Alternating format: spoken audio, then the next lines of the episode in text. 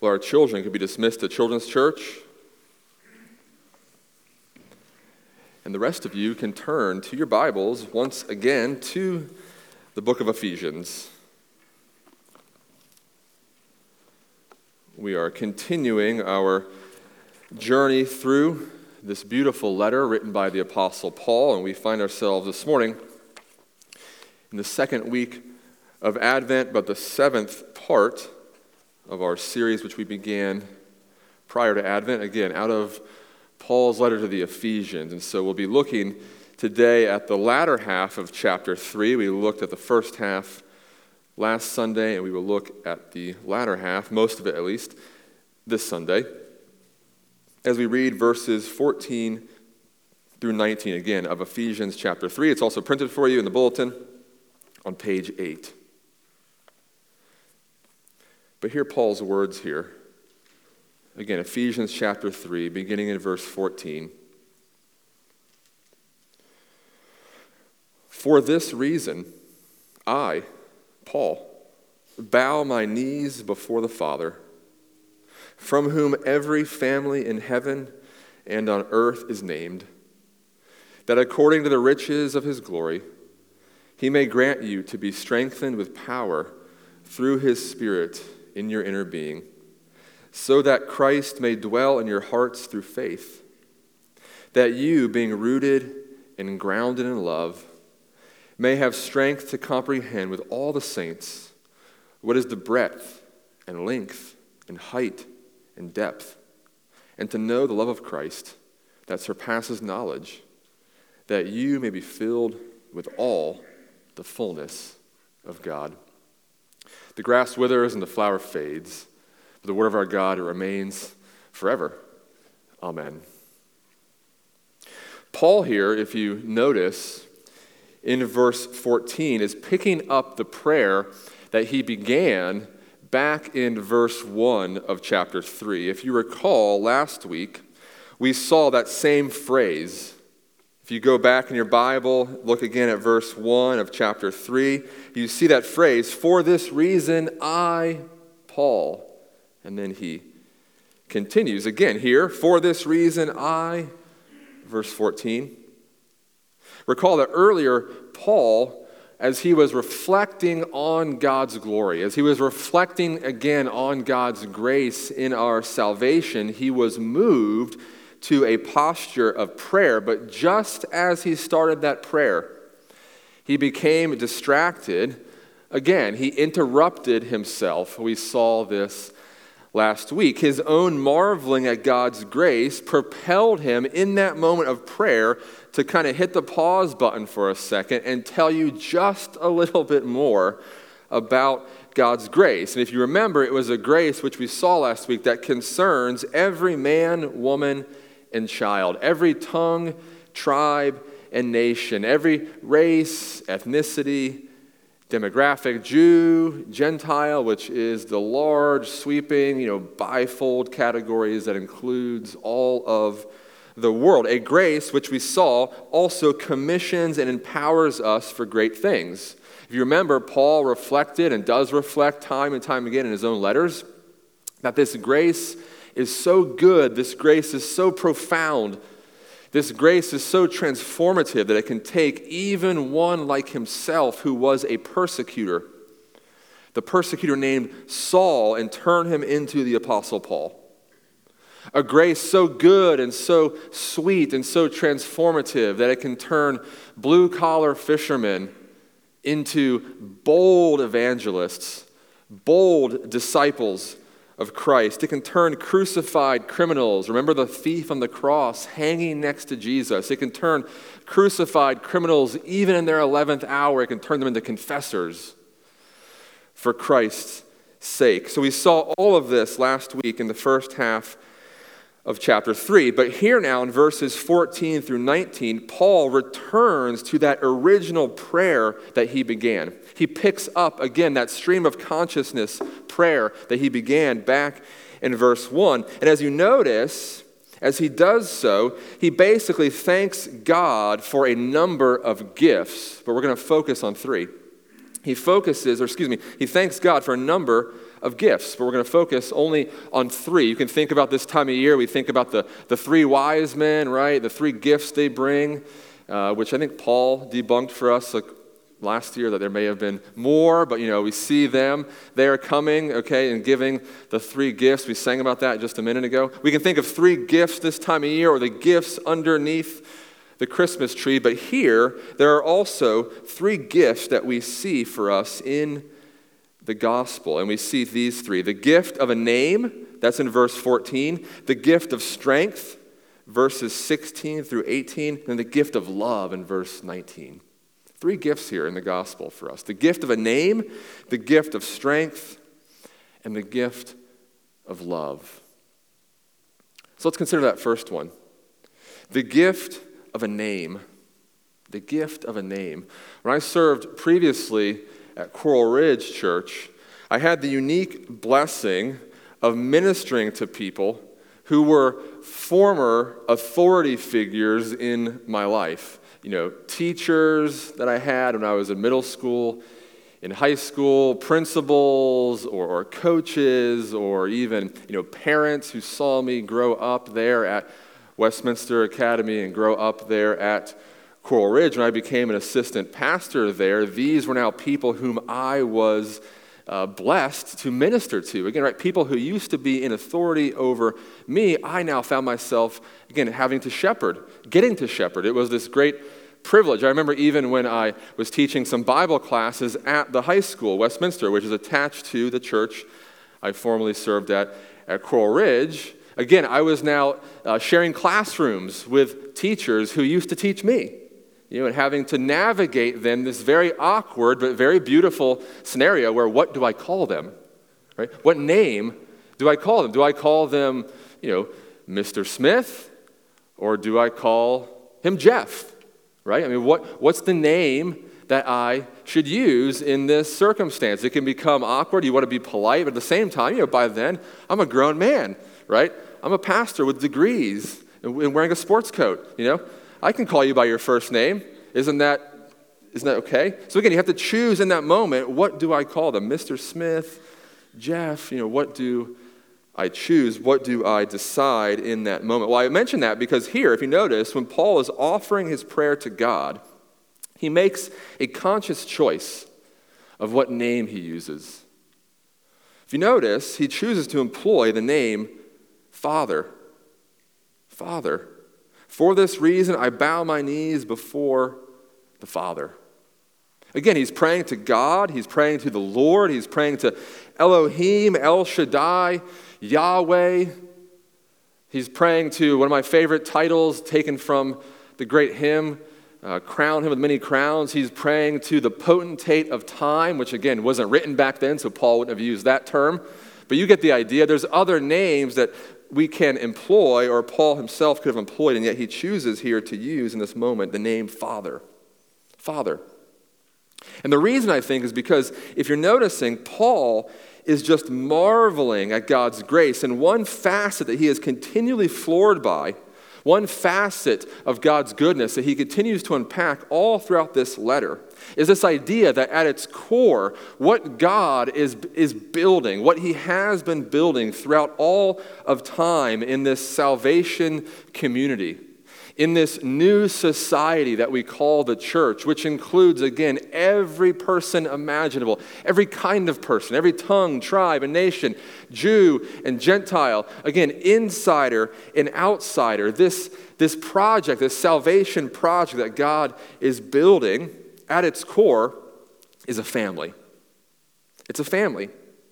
And Paul has begun to use other terms and other phrases. If you even look in this very letter of Ephesians, he's called us God's workmanship.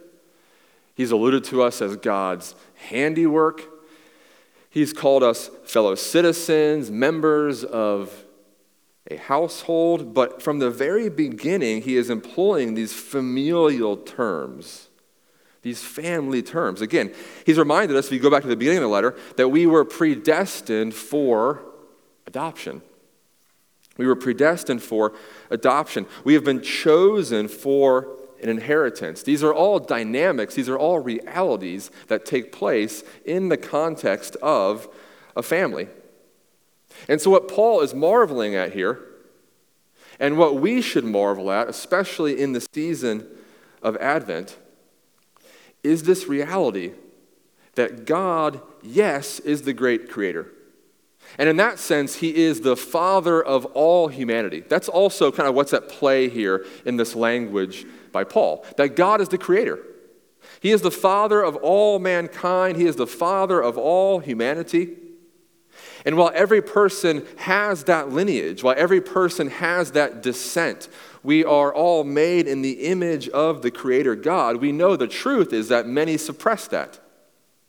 Many deny that lineage. Many deny that heritage and descent. They suppress it, they run from it.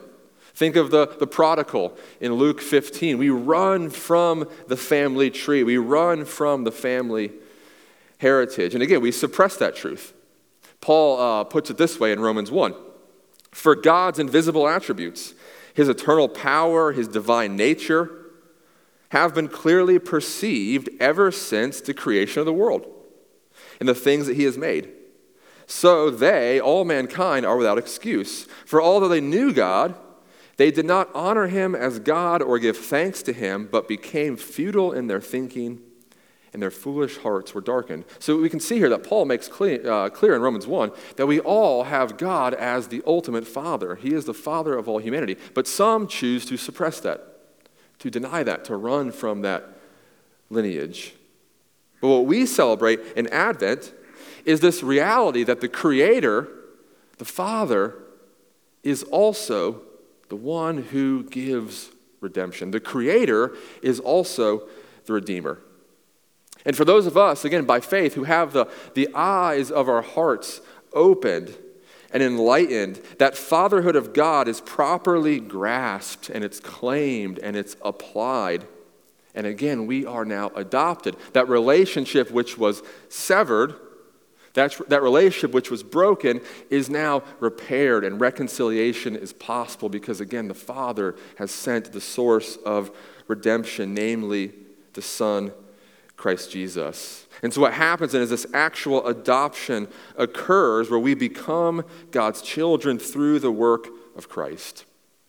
And we can now rightly claim Him as Father that the prodigal has come home, the one who fractured and ruined the family. We are now welcomed back in.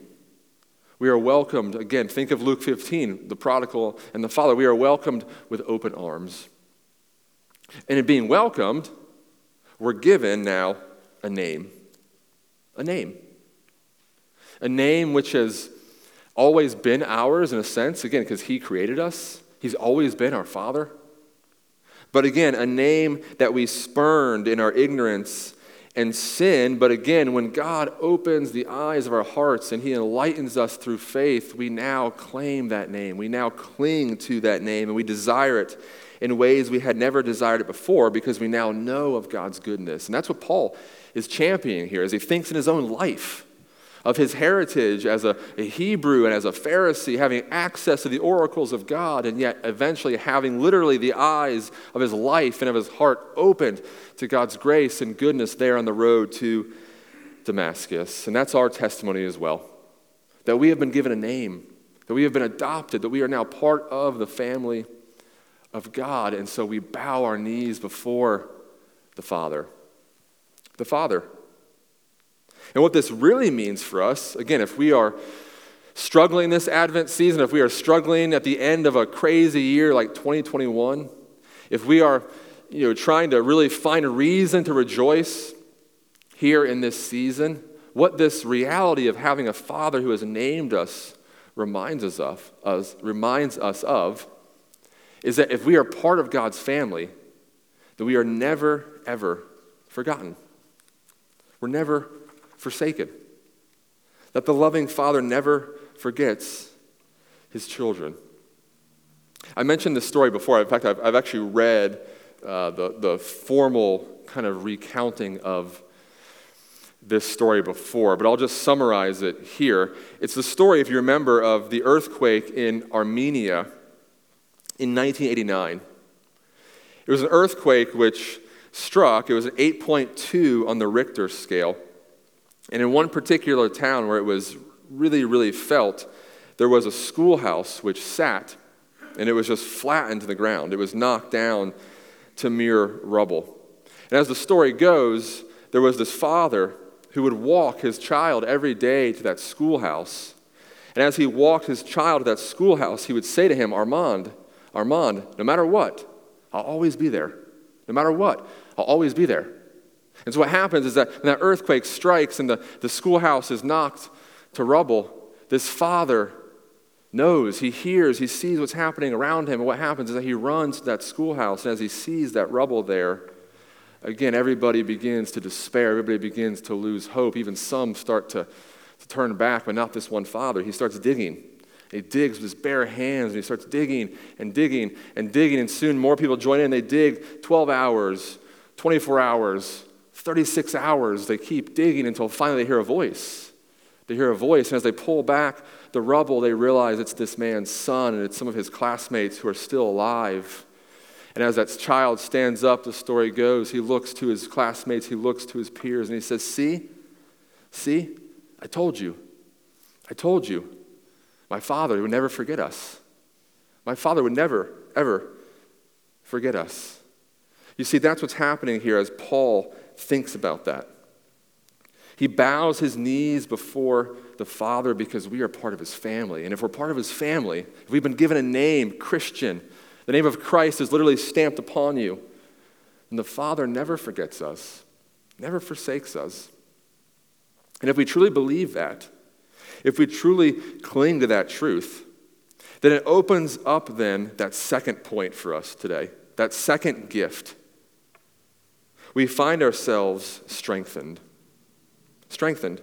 Again, God gives us as Father the gift of a name, namely Son, namely daughter, beloved, child, forgiven. And that name then gives us a source of strength. Look there in verse 16 and 17. I pray that out of his glorious riches he may strengthen you with power through his Spirit in your inner being, so that Christ may dwell in your hearts through faith. May strengthen you with power through his Spirit in your inner being, that Christ may dwell in your hearts through faith. When God adopts us, when God names us as his children, what kind of strength here does he supply? What kind of strength does the Father give? Is it superhuman strength? Think about your own testimony. When you became a Christian, if you work out, if you frequent the gym, when you became a Christian, did your bench max just go through the roof? All of a sudden, you could curl more, your biceps got bigger, you could bench more. Did that happen, right? When you became a Christian? Probably not, right? If you did, we need to join a different denomination. Let me know what denomination that is, all right? Okay? Did that happen? No, probably not. Probably not. When you carry bags of mulch from Home Depot to your yard, can you now carry twice as many because you're a Christian? When we were unloading pumpkins many weeks ago, were those of us who were true believers carrying double on our shoulders? I don't think so. I don't think so, right? Of course not. We know the answer to that. Does the strength here that God supplies, is it this superhuman, put on a cape type of strength? No, of course not. Of course not. Think again of the story I just mentioned about the son and the father and the earthquake in Armenia. That son is the son of a faithful father who loved him without end, unendingly. And yet, even being the son of that father didn't enable that child to lift the rubble off of him, off of his classmates. He's the son and the namesake of a faithful father, yet in that moment, the son couldn't slip into a phone booth, again, put on a cape and become some kind of superhero. But what being the son of that father, what being the namesake of that father did enable him to do was it strengthened him, did it not? It strengthened him in his inner being. It strengthened him to the point that he would not lose hope or despair no matter the trial. it strengthened him again with faith to know not himself as hero, but the one who is. The one who is hero, the one who is strong enough to come and save and deliver us. Again, think about your own testimony. When you became a Christian, likely your legal name did not change. In some cultures, it does actually. Talk to Pascal. Where's Pascal? I think Pascal's around here somewhere. Talk to Pascal. Ask him about coming to faith and being a Christian in Togo, Africa. Pretty cool. They'll actually change their family name, right? Change it to a Christian name. Well, that happens in some cultures, but in most it does not, right? When you became a Christian, your legal name likely didn't change, but your spiritual name does. Your spiritual name does. Again, we are adopted now as a son and as a daughter, and so too here. When we are known by Christ, we still harbor earthly weakness. Like our legal name is the same, we still harbor you know, earthly difficulties, earthly physical trouble, still prone to sin, still prone to struggling, still prone to weakness and frailties. Think about Paul's own testimony. Again, continually. When Paul writes this, he is enduring unjust imprisonment. He is enduring hardship. He writes elsewhere that he is abandoned but not forsaken, right? All these kinds of things, persecuted but not crushed. All of these things happen still to him. Think about Peter, the other major apostle during this time in the church. Peter. Peter is still eventually crucified for his faith. Crucified upside down, the tradition tells us. But what happens is that through all of these things, though we are prone to all of those things, we're strengthened. We're strengthened in the midst of them by faith in the one who can ultimately deliver us. We are strengthened by faith in the inner being. Again, by faith to have hope in the one who can ultimately deliver us and, thanks be to God, in Advent has begun to deliver us. That in Advent, he came down and broke the curse. He began to make all things new. And as we know in the second Advent, when he returns, that mission will fully be accomplished. See, Christianity, faith in Christ, the gospel, doesn't make us superheroes. We know that. We know that. But it does, as Paul reminds us, let us in on the secret. It lets us in on the mystery, is the word that he used a couple times earlier in chapter 3. The mystery of knowing the real hero who has come and knowing the truth that, again, in his work, in his incarnation, he began to make every sad thing come untrue, as the great author Tolkien puts it. And again, that's why Paul's prayer here is that we would be strengthened as through the Spirit in our inner being, as then evidenced by our faith in Christ. The strength of faith, again, to have our hearts and our minds and our eyes and our perspectives shaped by that gift of God. That we remember whose we are, we remember our name in the gospel and then because of that, we are strengthened and steadfast amidst the challenges of life. That's how this works here for Paul. That's how it works for us as well. That the name God has given us and the strength that He supplies enables us to be people who are faithful even in the face of temptation. Of temptation. Why? How? Because we know that whatever the world offers us, whatever it promises, will always pale in comparison to the gift we've already received in Christ, to the gift we've already been given in the gospel. And so, in the moment of temptation, we can look to that greater gift. We can look to that greater promise. We can be people, again, named by God and strong and faithful in the face of adversity.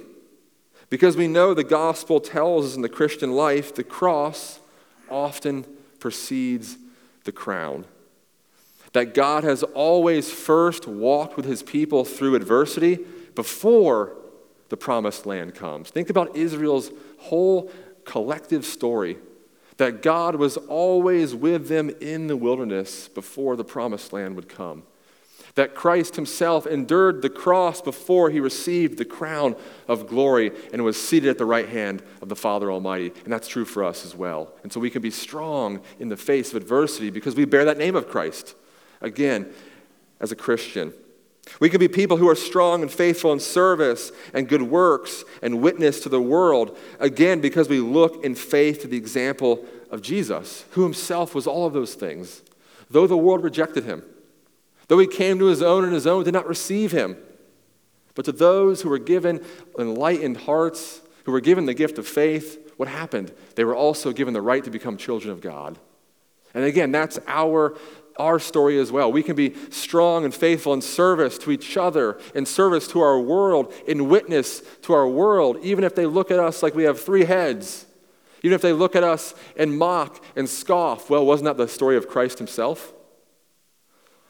Wasn't that the story of the Apostle Paul as well, who was often kicked out of towns and kicked out of synagogues and laughed and stoned and all these things, right? That was his story as well, and yet he preached the gospel faithfully. He was strong in witness, strong in adversity, because he knew the name he was given and the strength that God supplies. And again, that is our story as well. Notice as you continue reading there in verse 17, the strength that God gives, again, isn't a brute strength but it's described as being, look there in 17, he's rooted and he's grounded.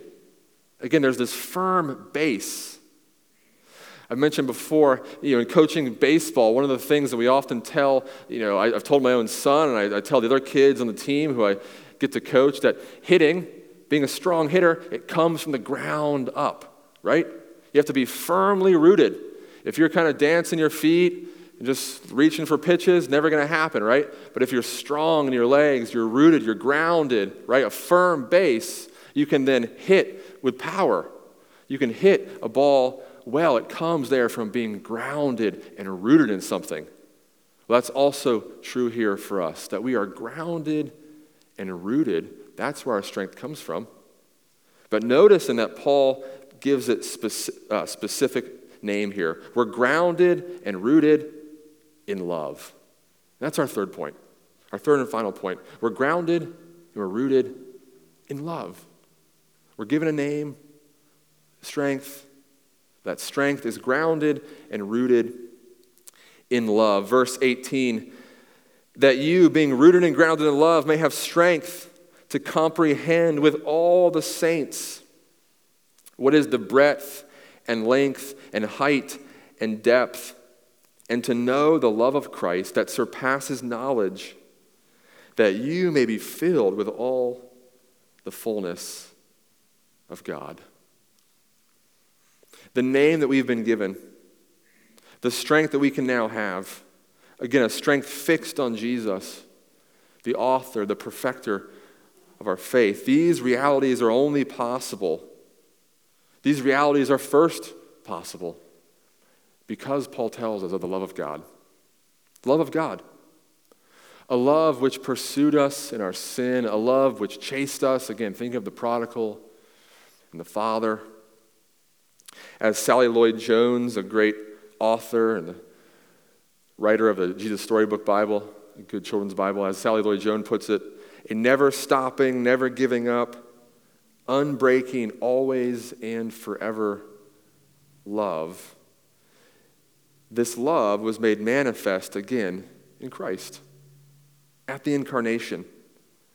The very thing we celebrate in Advent. And I love here how Paul not only reminds us of where it all begins, but he then acknowledges that it takes really a supernatural work. It takes an act of God, a miracle. We don't think miracles still happen today, but they do. They do, right? It takes an, a supernatural work, it takes a miracle, an act of God to actually be able to comprehend His love, to get our arms around His love. That's what Paul says here. I pray that, that you would be strengthened to comprehend, to know, to fathom the love that has come your way in Christ. It's a love that goes beyond mere knowledge, it goes beyond earthly knowledge, it goes beyond being able to study or quantify it. It takes an act of God for us to actually be able to understand the depths of our love. And again, Paul just cannot get past that in his own life. This love which changed him, this love which redeemed him. And as he then prays for the Ephesians and for us as well, he prays that God would give us that same, just kind of knocked off our feet wonder, but then in that moment of wonder, really believe, really, really believe that that love isn't too good to be true, or that love isn't just for somebody else, right? Yeah, I can understand God loves this person because they have it all together and they, they're, you know, they're such a great Bible student, whatever it might be, right? No, but that love of God is for you. That it's not too good to be true. That it actually is for you and it's for me. And if you notice, Paul, again, he just can't he can't contain himself. And so he says, I pray that the Lord would give you strength to comprehend with all the saints. And then he starts just kind of going off. The breadth, the length, the height, the depth, you know, any metric of measurement you can fathom. May God grant you that to understand his love. And is Paul at this point just kind of running out of words to say? Possibly. But some commentators, and this is pretty cool, some commentators actually believe that when he's saying, I hope you know the breadth and length and height and depth, that he's thinking about the Ephesians. And he's thinking about those who would actually live in the city of Ephesus and who would sit in the shadow of this great building, which was almost too big to measure this great building, this great temple to the god Artemis. In fact, you can read about that in Acts 19. If you remember when Paul goes to Ephesus, in preaching the gospel, he threatens the, the cult to the goddess of Artemis.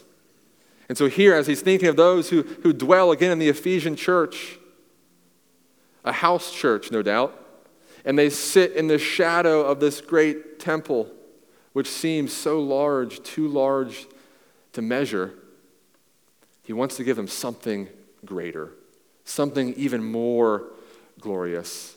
One historian uh, puts it this way when actually describing that temple, an ancient historian I have set eyes on the wall of lofty Babylon, on which is a road for chariots, and the statue of Zeus by the Alpheus and the hanging gardens, and the colossus of the sun, and the huge labor of the high pyramids, and the vast tomb of Mausolus. But when I saw the house of Artemis that mounted to the clouds, those other marvels lost their brilliancy. And I said, Lo, apart from Olympus, the sun never looked on aught so grand.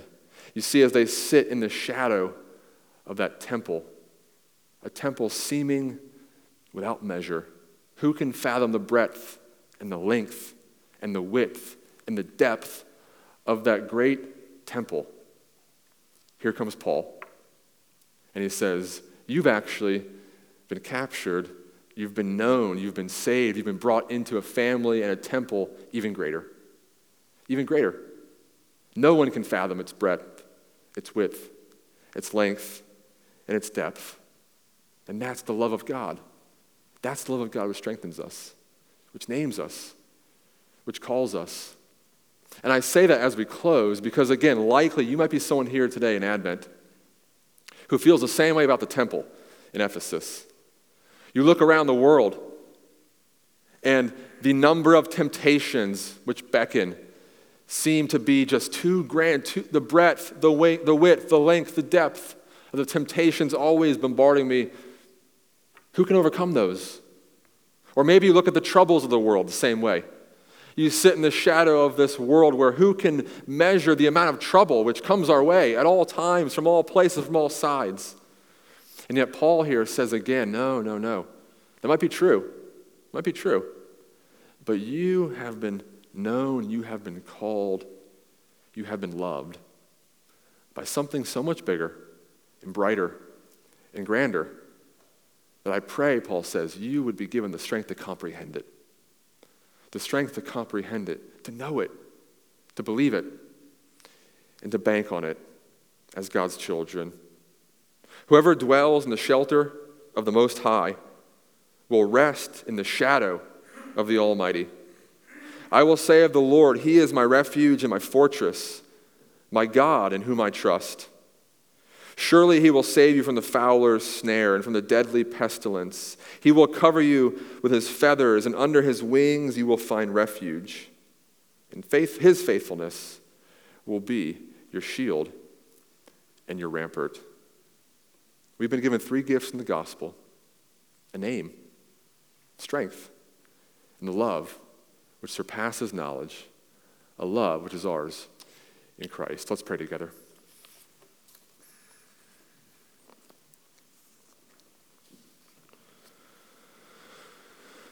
Our Father and our God, we do thank you for that love which goes beyond measure. A love which really can only be encapsulated in the person of Christ, the God man, the Messiah, the anointed one. If we want to see your love on display, that's where we look. But even then, our minds falter. For how can we actually understand something so profound and mysterious as the incarnation? That the God of the universe would veil himself into frail human flesh, and yet we know that that mystery is our hope. That the fact that it goes beyond our comprehension speaks to its profound nature, speaks to the fact that you are God and we are not, that we are the finite trying to understand the infinite. And yet, Lord, in all of those things, you are gracious, and we thank you for that. And so, Lord, I pray that this Advent season, again, you would remind us that it's not just an idea. It's not just a season with a fancy name and fancy words, but it's a truth which is ours. It's a person which came in real space and time to deliver us. And again, to adopt us into the actual family of God and to give us a name, to strengthen us, and to love us forevermore. So I pray all these things in Christ's name. Amen.